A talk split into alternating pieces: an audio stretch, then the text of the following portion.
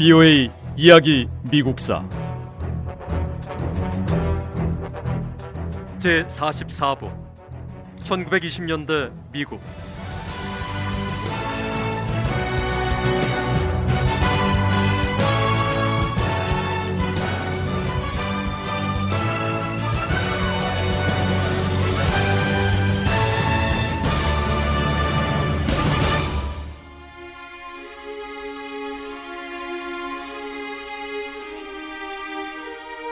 우드로 윌슨 대통령은 오랫동안 노동조합을 지지해 왔습니다.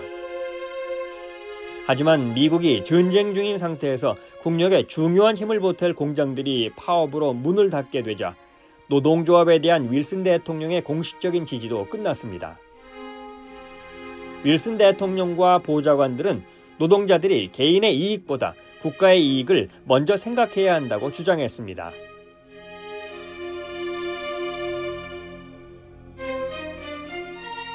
국가가 전쟁을 치르는 상황에서 노동자들이 임금을 더 올려달라고 요구하거나 더 나은 노동 환경을 제공하라고 주장하는 건 별로 좋은 행동이 아닙니다. 우리 노동자들도 국민의 한 사람인 만큼 국가 위기 상황에서는 개인의 권리를 요구하기보다 국익을 위해서 한 걸음 물러서야 합니다. 지금은 전쟁이 끝날 때까지 기다리고 전쟁이 끝나면 다시 노동 조건 개선을 위한 우리의 요구가 관철되도록 투쟁을 계속합시다. 미국의 노동자들은 전쟁이 벌어지는 동안 파업을 멈추고 기다렸습니다. 그리고 1918년 마침내 전쟁이 끝나자 미국 노동자들은 더 높은 임금을 요구하며 대규모 파업에 돌입했습니다. 1919년에는 최대 200만 명의 노동자가 파업에 참여했습니다. 주택 건설업자나 정육업 종사자, 열차 운행 기술자 같은 다양한 분야에서 파업에 동참했고 조선소와 신발 공장, 전화 회사에서도 파업이 일어났습니다.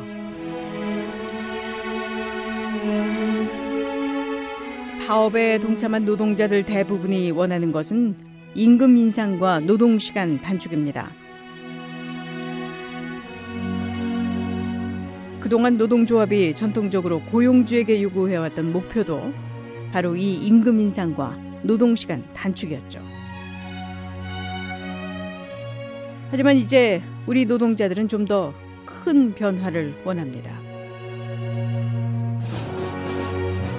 점점 더 많은 노동자가 미국의 경제 체제 자체에 큰 변화를 요구하기 시작했습니다.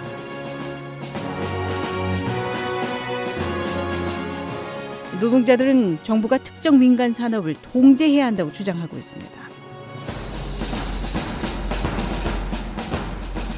철도 노동자들은 정부가 열차 운행을 영구적으로 통제할 것을 요구하고 있고 석탄 광부들 역시 정부가 석탄 산업을 영구히 통제할 것을 바라고 있습니다.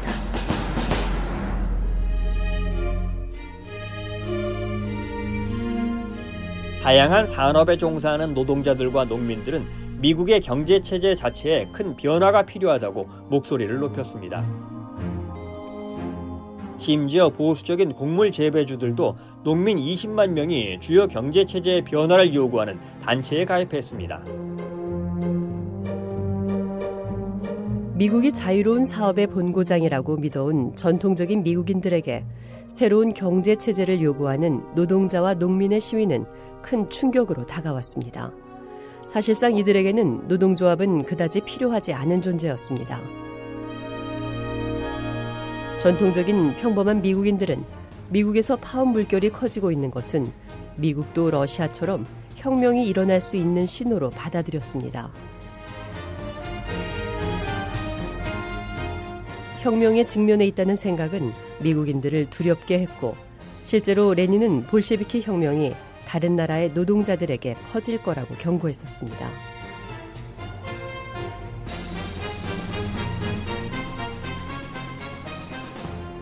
러시아처럼 혁명이 일어날 수 있다는 가능성은 미국인들을 불안하게 했습니다. 특히 1919년에 일어난 몇몇 사건은 마치 마음속 두려움의 불씨가 기름을 쏟아부은 것처럼 미국인들을 더 불안하게 만들었습니다. 남동부 조지아주의 한 상원의원 집에서 폭탄이 터졌고 심지어 미국의 최고 법 집행 책임자인 미첼 파머 법무부 장관 집 현관 앞에 누군가 폭탄을 터뜨리고 도주했습니다. 하지만 이 시기 미국인들을 두려움에 떨게 했던 가장 심각한 사건은 메사추세츠주 보스턴에서 발생한 경찰의 파업이었습니다.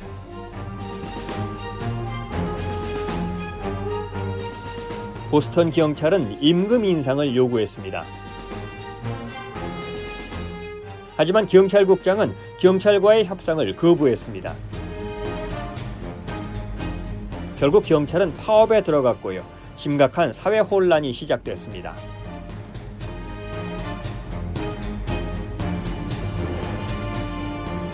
이 경찰이 파업을 하다니 도대체 불안해서 살 수가 없습니다. 경찰의 보호에서 벗어난 틈을 타 집이고 가게고 도둑이 침입하고 있습니다. 도둑이 물건을 죄다 훔쳐가도 경찰에 신고할 수도 없고 신고해도 파업 중인 경찰이 출동해서 보호해 줄 리가 없으니 정말 속이 탑니다.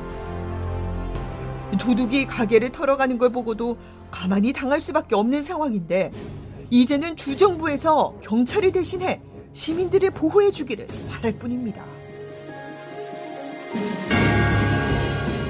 메사추세츠주의 켈빈 쿨리지 주지사는 시민을 보호하기 위해 주 방위군을 소집했습니다. 주 방위군이 경찰의 역할을 대신한 결과 경찰의 파업은 실패로 끝났습니다. 경찰관 대부분은 직장을 잃었습니다. 이런 모든 일은 미국인들이 감당하기에 벅차고 힘들었습니다. 이 상황에 대한 비난의 화살은 노동조합과 극단주의자들에게 향했고요. 많은 미국인은 이들이 혁명을 계획했다고 몰아세우기 시작했습니다. 미국에서 혁명이 일어날 것을 두려워한 미국인들은 극단주의자들과 노동조합, 공산주의자들로부터 미국을 보호한다는 명목으로 정치적, 사회적으로 강력한 작전을 벌이기 시작했습니다. 적색 공포로 불리는 이 작전에 앞장선 지도자들은 미국인 수천 명을 공산주의자로 몰고 비난했습니다. 대부분의 미국인은 진심으로 혁명을 두려워했습니다. 많은 미국인은 노동조합의 적극적인 외국인들을 신뢰하지 않았고요. 무엇보다 피비린내 나는 제1차 세계대전이 끝나고 맞이한 미국의 변화와 사회적 불안에 이미 지칠 대로 지친 상태였습니다.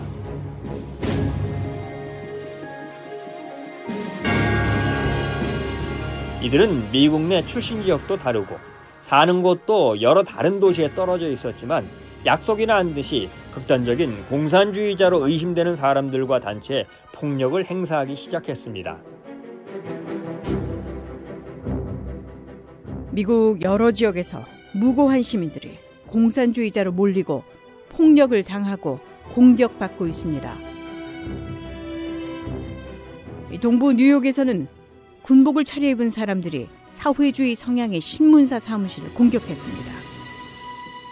군복 입은 사람들은 갑자기 신문사에 들이닥쳐서 직원들을 폭행하고 닥치는 대로 부수고 사무실 장비를 파괴했습니다. 그런가 하면 서부 워싱턴주 센트럴리아시에서는 노조원들과 노동조합을 반대하는 사람들이 격렬한 싸움을 벌여서 4명이 목숨을 잃었습니다.